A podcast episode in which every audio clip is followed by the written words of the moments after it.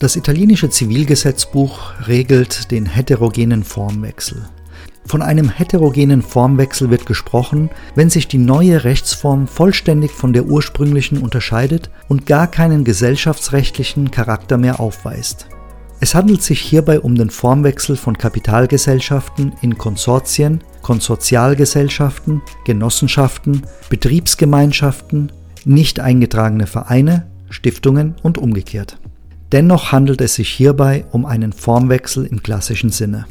Die Regelung zur Haftung, Berichten und Beteiligungen ergibt sich aus dem Recht des Formwechsels einer Kapitalgesellschaft.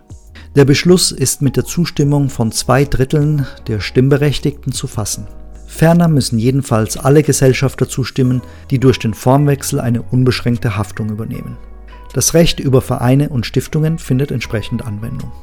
Was hingegen den Formwechsel von Konsortien, Konsortialgesellschaften, Betriebsgemeinschaften, eingetragenen Vereinen und Stiftungen in Kapitalgesellschaften betrifft, ist der Umwandlungsbeschluss von Konsortien mit der absoluten Mehrheit, von Betriebsgemeinschaften einstimmig, von Konzerngesellschaften und Vereinen mit der vom Gesetz oder dem Gründungsakt für die vorzeitige Auflösung verlangten Mehrheit zu fassen.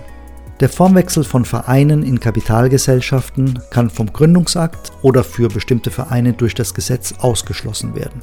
Der Formwechsel ist unzulässig, wenn der Verein öffentliche Beiträge, Schenkungen oder Spenden erhalten hat. Das Gesellschaftskapital des neuen Rechtsträgers ist unter den Vereinsmitgliedern zu gleichen Teilen aufzuteilen, es sei denn, sie treffen eine andere Regelung.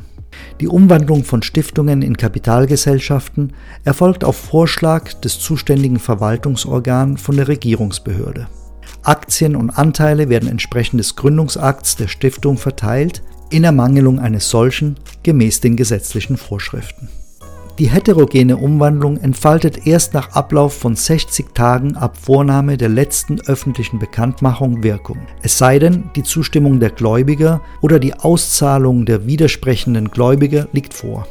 Innerhalb dieser Frist von 60 Tagen sind die Gläubiger berechtigt, Widerspruch gegen den Formwechsel einzulegen. Das Landgericht kann sodann den Formwechsel trotz des Widerspruchs durchführen, aber nur wenn der formwandelnde Rechtsträger Sicherheit leistet oder ein Nachteil der Gläubiger nicht erkennbar ist.